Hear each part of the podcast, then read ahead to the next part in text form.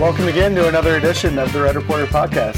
Uh, I'm your host, PK, and alongside me this week we have from blistering, sunny Denver, Colorado, Wick Terrell. Wick, how's it going? I, I, can see the snow on top of the mountains, like 30 miles west of me, and I really want to be there because it is 98 degrees and melting my face right now. So, other than that, I'm good. I'm quite good. The Reds are in town, so I get to see them. Right, right. Yeah, we, we can talk about that here in a bit. And uh, also, along with us this week, uh, we have Derek Grimes. Derek, what's up? Hey, it's good to be back. Uh, not exactly, you know, from Denver, Colorado, but it's sunny here in Indianapolis, Indiana. Grimy. Yeah. yeah. It, it is not sunny here in Cincinnati, so uh, you have that on us right now. Yeah, I heard it poured down rain like all over there in Kentucky over the fourth. That's kind of a bummer. Yeah, kind of sucks. Yeah, everything but, out here is on fire, so there's there's that option as well. So at least at least that's not going on there. Could be worse. Could be worse. But uh, let's let's kick it off. We uh, it's been a couple of weeks since we've actually had an episode. I know uh, we've had you know some guys going out of town. I went out of town. Wick, you went out of the country. Um, since yeah, the last time we've recorded, slightly, just yes, slightly across the Pacific Ocean. But uh, so the last time we recorded an episode, we were kind of talking about who is going to be the next, who was going to be the all stars for the Reds this year. Um, we were kind of tossing around the idea of Raisel Iglesias making the team. Um, that didn't happen. Um, so as we record now, we are uh, a couple of days before the All Star break. We know who's on the team. And the Reds will be represented by uh, Zach Cozart in the starting lineup and Joey Votto as a first baseman on the bench. So um, obviously, uh, it's it's a really exciting thing to see Zach Cozart get that first uh, first All Star appearance as a starter, and uh, gets a donkey out of the deal, which is pretty. Pretty, pretty sweet. I don't think uh, he could have thought to write that into his contract. So, uh, that's a pretty nice perk. Um, so yeah, what? Uh, let's just start it off. Uh, let's. What do you guys think of uh, you know Zach Cozart and Joey Votto being the Reds All Stars? Yeah, I, I think that's pretty uh, pretty on point. You know, honestly, like you know, Cozart coming back off his DL stint was the only thing I thought might have derailed his chances of being a starter. Um, but you know, if, if speaking of which, just kind of get side, slightly sidetracked today. Justin Turner, uh, who didn't make the All Star team uh, initially, despite the fact he's hitting like 380, got voted in today uh, by Los Angeles Dodgers fans with the most votes for the last, uh, like the last guy in since they started doing that several years ago. So for Cozart to hold off Corey Seager uh, the way that he did, also from the LA market, um, uh, was impressive. Not just because uh, uh, it took fans voting to get him in, which is a testament to Cincinnati Reds fans, uh, but also to people around the country that have started to take notice about the fact that this guy's always been good and is just playing really, really well right now. You know, it's not like he's a guy who's never been good and is freaking. He's good and playing better than he ever has, but he's also kind of yeah, you know, it's it's a 31 year old shortstop who's got uh, six years under his belt. It's kind of a um, um, you know, what popped in my mind when it was announced that he was going to be the starter was kind of uh, the Todd Frazier winning the home run derby as kind of his swan song in Cincinnati before getting traded. Um, getting a chance to start the All Star game almost kind of feels like that uh, uh, that kind of a, a, similar feel to me. Whereas uh, he gets kind of like that that ceremonial uh, deserved spot in the spotlight a little bit, while also simultaneously being on the trade market for the Reds. Um, so either way, it's great for him. I'm glad he's healthy enough to be able to participate in it. Uh, the whole donkey issue is like my favorite thing that's happened this entire year. Um, it's a testament to Joey Votto being uh, as uh, quirky and um, uh, oh, what's the hell? What the, what's the word I'm looking for? Um, uh, quirky, individualistic as, as he is, and obviously Votto's in the game because he had you know a monster first half of the season. So I'm happy for both of them. I feel like they both are completely deserving. Um, getting Iglesias in would have been nice, but as good of a year as he's had, there's so many other relievers that have had fantastic first halves as well. And uh, who knows? I mean, given the fact that there's going to be a lot of pitchers that pitch Saturday and Sunday and and won't be available for Monday's game, there might be a chance he, he even squeaks in. So, um, but given the fact the Reds are 10 games under 500, I feel like it's a pretty uh, pretty accurate, pretty solid representation. Yeah, I mean, I was I was pleasantly surprised with both the selections, and as you mentioned, Cozart getting um, voted in as a starter, um, especially considering the rampant vote manipulation we've seen with that yeah. over the past couple of years. I mean, like, was it you know two years ago? I think with the Royals and like Alcides Escobar was you know being voted in as the. I don't know if he ended up winning. I don't think he did, but and he was just having I mean, he's not a good player. So yeah, o- Omar um, Infante, I think, I was like almost voted in. And he was having the worst year of anybody in the majors at that point. Yeah, yeah, yeah. And it's so it's nice, especially when he was going. I mean, Cozart was directly going up against a huge market that could have, you know, possibly mobilized like that, especially with the year that the Dodgers are having. Um, yeah. So that, I was pleasantly surprised, and taking into account that he was on the ten day disabled list for, you know, the vast majority of the final you know countdown there. Um, so I was pleasantly surprised that that worked out for him, and obviously very happy for him. He's like low key one of my favorite Reds just because of what he's been able to do. I mean, even when he wasn't hitting, you know, he was still providing the plus value in a similar way that that Billy Hamilton does. Um, and he's always just been, I don't know. It, it would be nice if it would be nice to see him be a Red for a long time. I mean, it obviously won't happen probably, and for obvious reasons, but I'm gonna miss Cozart when he's gone. I'll miss him more when he's gone. I think it'll hit me harder when he's gone or traded, or you know if he goes in free agency than I anticipate. And yeah. then with with Joey, I think, I mean, obviously he deserves it. I was kind of worried about you know Rizzo winning the the popular vote, and then Votto getting squeezed for Zimmerman and um, uh, Goldschmidt just because you know they're they're both putting up numbers for winning teams, um, but that didn't happen. Zimmerman won, and so Votto Votto got in. I think a little easier because of that.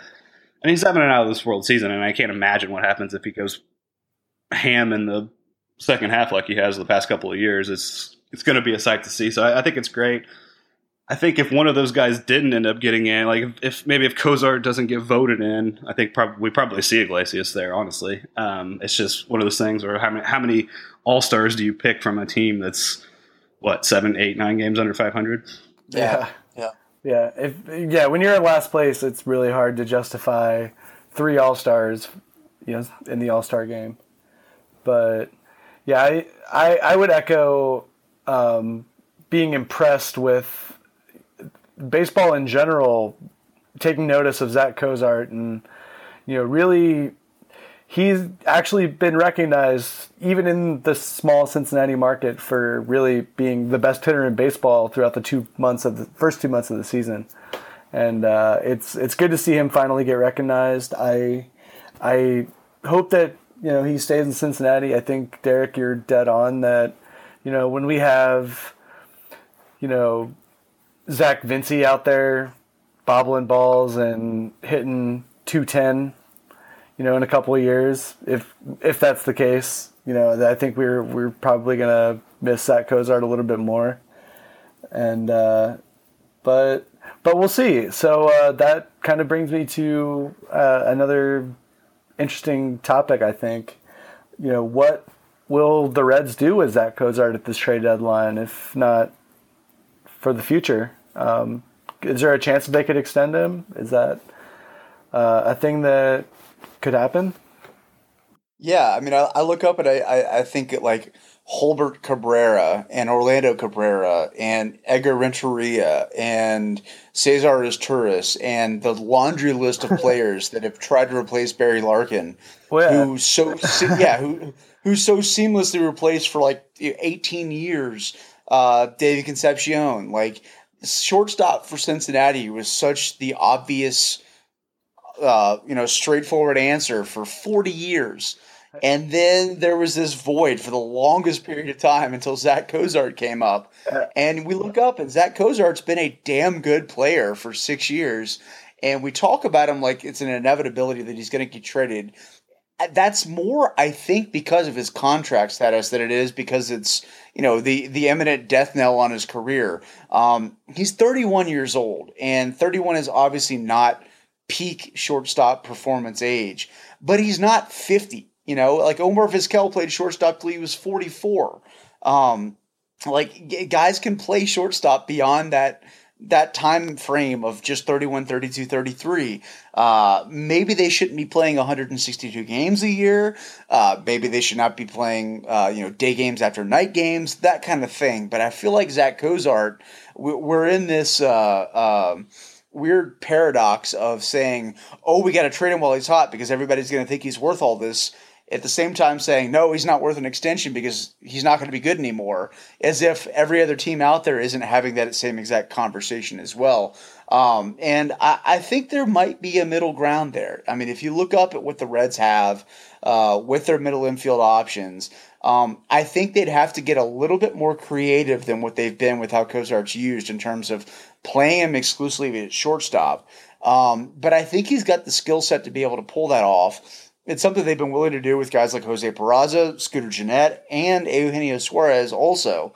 So the idea that he can't move and occasionally play second or maybe get a start at third base one day doesn't seem like it's uh, too outlandish of an idea.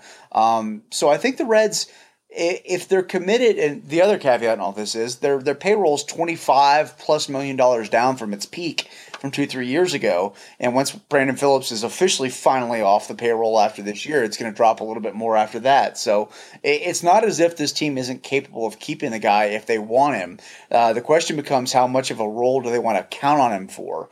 Um, and there's a lot to suggest that you know, hey, if he's a 125, 130 game a year guy who can DH on uh, AL road trips, who can play third base here and there, uh, or play second base here and there, and still let the younger guys kind of come through the system. Um, if you don't get what you want at the trade deadline for him, maybe that's an option you consider. Um, and it sure as heck sounds like Zach Cozart's willing to stick around Cincinnati if the price is close to being right. Um, and here we are talking about a guy who's having a freak great season, who's been a great guy for six years. Uh, I don't think he's a guy you just give away uh, purely because of his contract status, and that's the one big, the big question I'm going to be watching over the next three and a half weeks as this trade deadline approaches. Yeah, yeah, it would have been nice to see him. Uh, I mean, he had a great year last year. Uh, he was hampered a little bit toward toward the end of the season. I think his play suffered before he even, he even went on the DL. I think there toward the end of the season um, because of you know the lingering ish, injury issues, which you know he had a devastating knee injury the year before. So like that's not you know out of the question. But it would have been nice to see what he could have done in a full year strong because I mean obviously he's doing it this year. So I guess I, I, I preface that by saying that it would be nice that if they could play the string out on this season with Zach Cozart to see if the first half is for real and the second half comes anywhere close to what he's done so far. Um, but they can't. They don't have. They basically have three weeks to figure out whether or not they're going to get an offer they like, um, or you know you can get you can get into contract situation or contract extension talks with him. But then if he does what he he's done for the first half and the second half. I mean, it ne- it never ceases to amaze me the amount of money that baseball GMs are willing to give away. I mean, like and, I, lo- I love Mike Leake, but Mike Leake got ninety million dollars guaranteed. Like, yeah, there is so much money out there for some guys. It's it's it blows my mind, you know. And Mike right. Leake and Zach and Zach Cozart have been on par, wins above replacement for wins above replacement for each other for their entire careers. You know. Right, and then you see a guy that breaks out like this and plays, you know, a premium position. He does this over the like maybe the, the Reds say, okay, we we're not getting offered what we want. We're going to keep him for the rest of the year and talk about a contract extension. And then he does this for the entire second half. I mean, the dude's going to get seventy five million dollars. And at that point, I don't want the Reds paying $75 million to Zach Cozart at 30, 31 years old. You know what I mean? Like, as much as I want him to stick around, like that, that price is a little, a little heavy. So like they've got to balance somewhere between not just giving him away, but then being too stingy and then losing him for basically nothing. I mean, they can give him a qualifying offer, which is different this year, but it's just But I don't know. if- It's it's a tightrope. I was going to say that. The, what, what if they do give him the qualifying offer though? What if they keep him? They don't get the right offer at the trade deadline. He hits 280 uh, with a, a career best walk right and typical Zach Cozart power for the rest of the season. Finishes as a you know five and a half six win player. What if you offer him that that qualifying offer? It will probably be what uh, 18 and a half, 19 million dollars this offseason and just see what happens, you know? Because if 2018 is the year where the Reds have targeted for the last three, four years to where they said, hey, this is where we're finally going to contend. Um, if you look up and you say, what's my best middle infield option for just the 2018 season um, is having Jose Peraza at shortstop and either Scooter Gennett or Dilson Herrera or Alex Blandino or whoever the hell else, or Eugenio Suarez at shortstop and some random person at third base. You look at your best combination for 2018 and say, okay, how is Zach Cozart not a part of that best combination?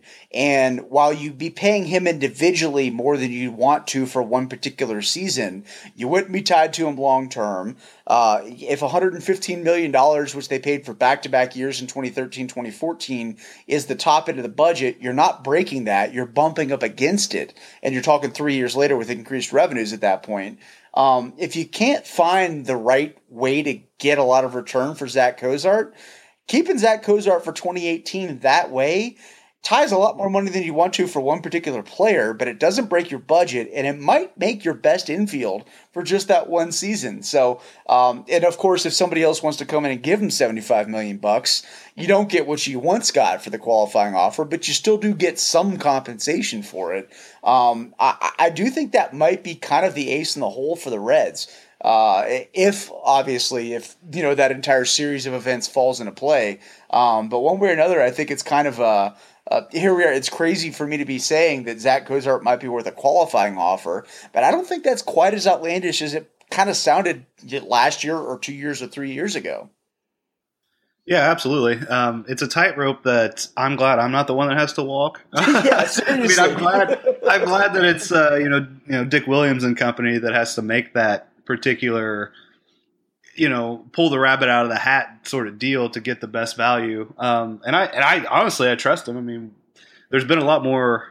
In, in our opinion, or at least my opinion, there's been a lot more good deals than there have been bad deals, and uh, and you know Dick Williams isn't responsible for all the you know Walt Jocketty esque, like you mentioned with Ed- Edgar Edgar Renteria and et al. Uh, you know, uh, the the two year five million or ten million dollar contracts to veteran up the middle Skip defender that just all suck to high heaven. Um, he, you know, Dick Williams isn't responsible for those. Um, and obvi- obviously, if I wish Zach Cozart could get on one of those after this year, but that's probably not going to happen.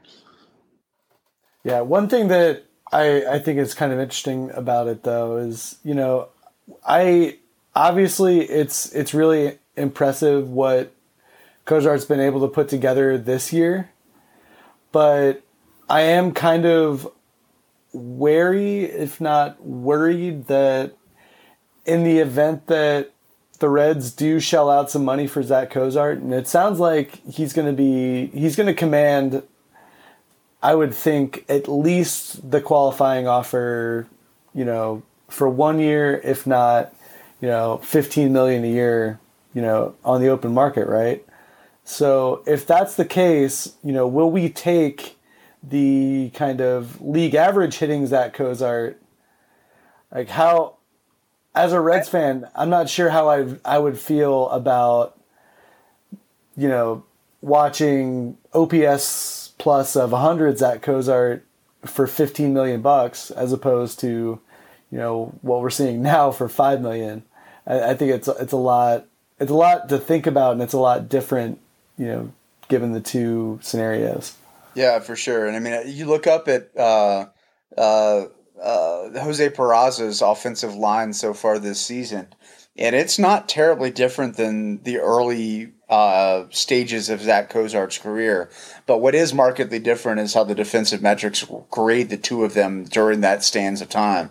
Um, Right. So if you know, obviously at that point it comes down to how much uh, how much um, uh, dissonance there is between uh, Peraza having to shift between left field, center field, second base, and shortstop last year, and then second base and shortstop so far this year, and how much you trust his ability to actually be able to maintain good, solid defensive uh, uh, output day after day after day at shortstop, and whether that might normalize if you give him that opportunity. Um, because obviously, getting you know uh, uh, a plus defensive shortstop plus what Peraza pl- provides on the bases and at the bat.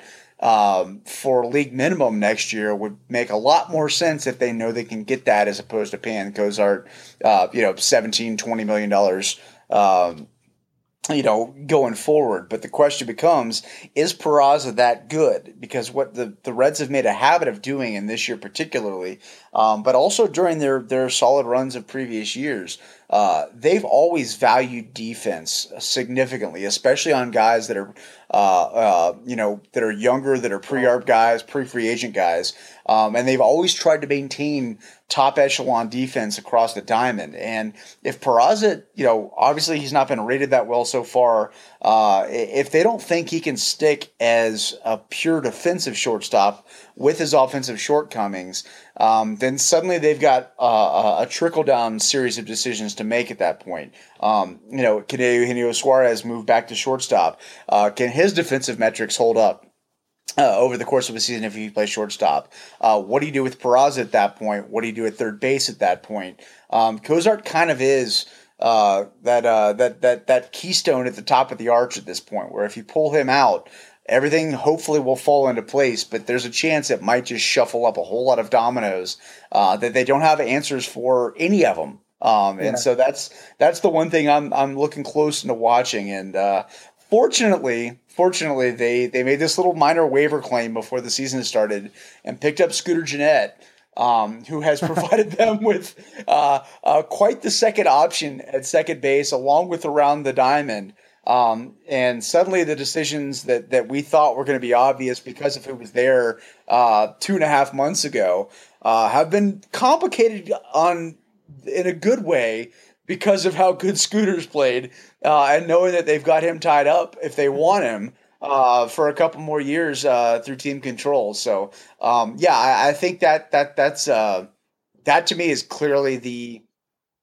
I don't want to say it's the last step in the rebuild because I think there's still some things that, that are going to have to get done that you know aren't obvious based on what the current roster suggests. But I think that's the the final big move is what to do with Cozart because it opens up so many different doors depending upon whether or not they want to keep him or if they move him, uh, regardless of return. So yeah, that's uh, that's going to be the next three weeks of, of intrigue for me.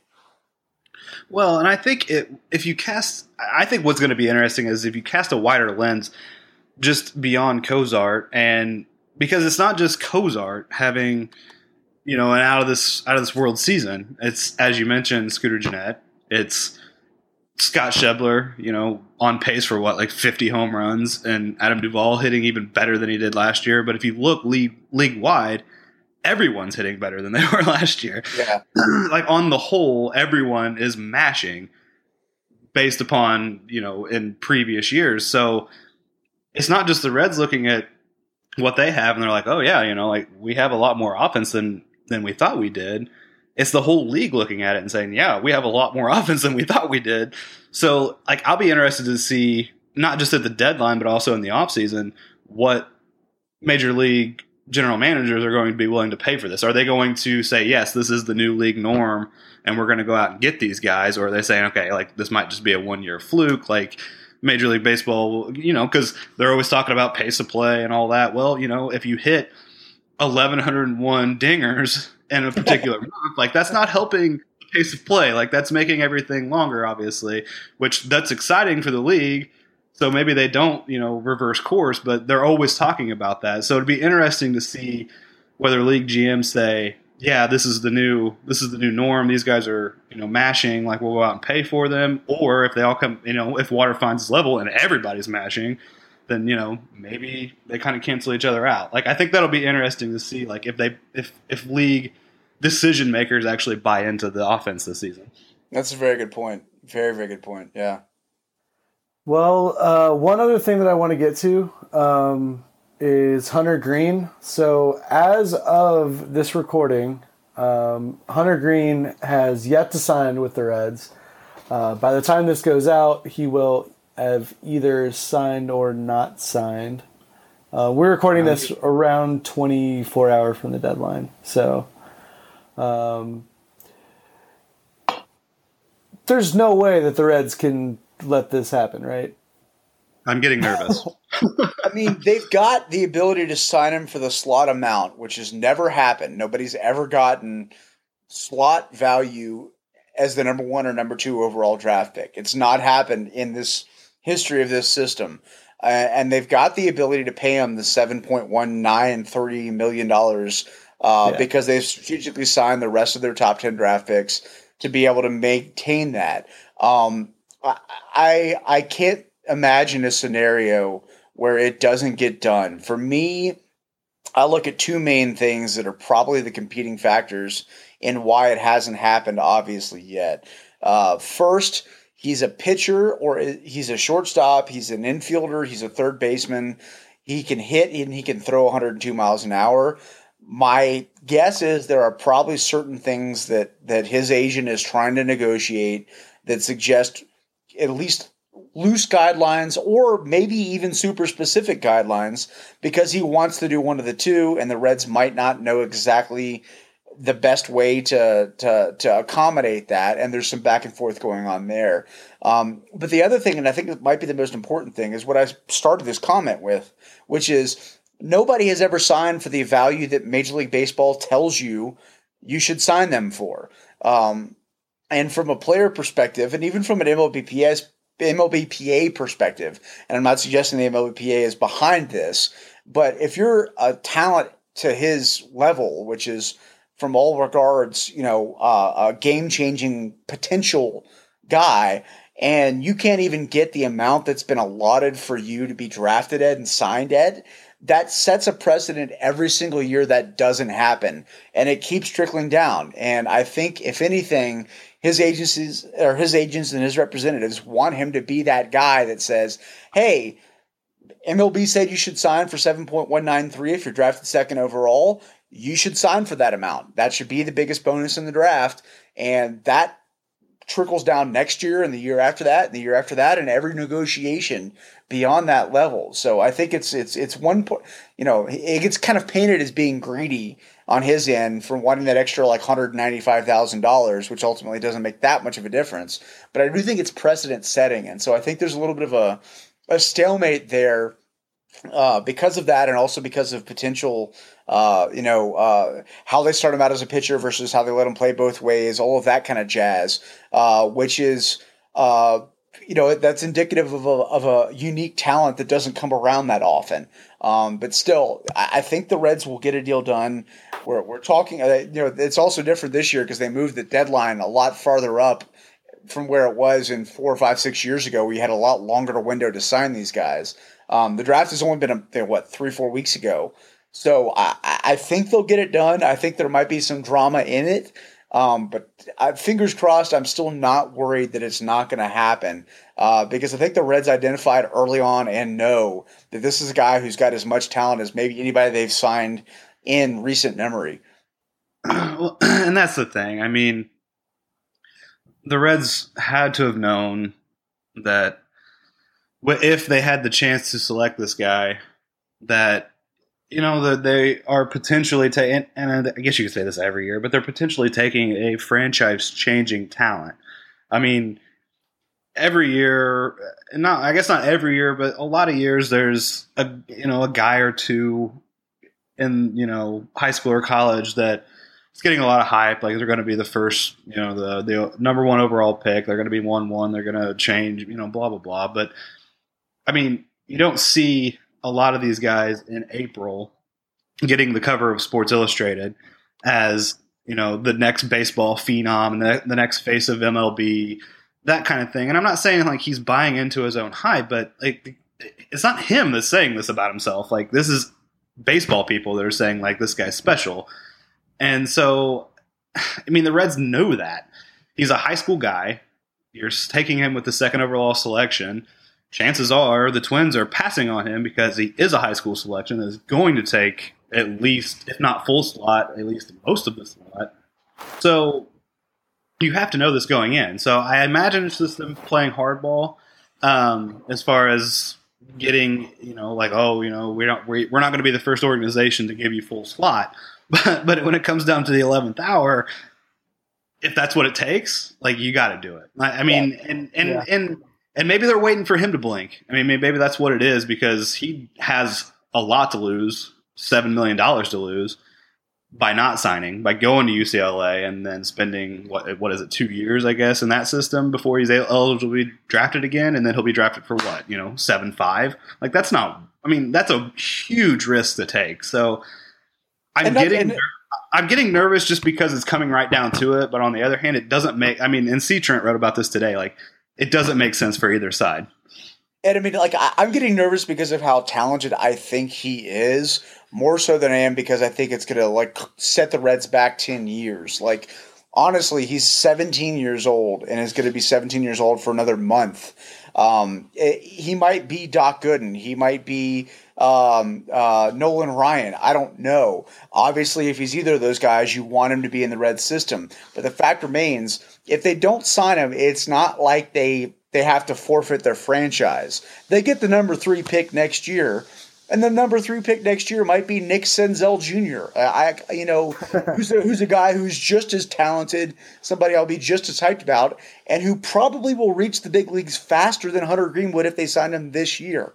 So there are you know there are there are caveats in play for the Reds to be able to have their own leverage in all of this, and that's why this was constructed the way it was. Um, do I think it would be a wise decision for the Reds not to sign Hunter Greene? No. Uh, do I also think that come uh, uh, late May, early June next year, I'm going to be fabulously excited about the Reds drafting third and seventh and 31st and 38th in the draft? Yeah, I will be too. And I think they'll restock their system in an incredible way next year if that's the scenario that happens too. And so um, it, it, it causes a little bit of like, uh, unnerving drama that you wish wouldn't be there. But it's also not the end of the world because Major League Baseball put rules in place to make sure it's not the end of the world. So um, I'm going to be watching anxiously between now and 5 p.m. tomorrow uh, to see what happens. But at the same point in time, um, I think the kids got a whole heck of a lot more risk on the line than the Reds do. And I think that might be what the Reds are just kind of trying to wait out. Yeah, I'm, I'm hoping that's the case too. I think that you know the best the best way to think about it is that you know the Twins had a chance to draft Hunter Greene and passed on him for the reason of he's going to want you know seven and a half million dollars or whatever, and um, the the Twins knew that. The Reds know every as much as the Twins do about that. They knew that going in as well, and they decided to pull the trigger on him. Um, I I can't imagine that they did that expecting him not to not to sign or for that to even be a possibility. So I, I still expect it to get done.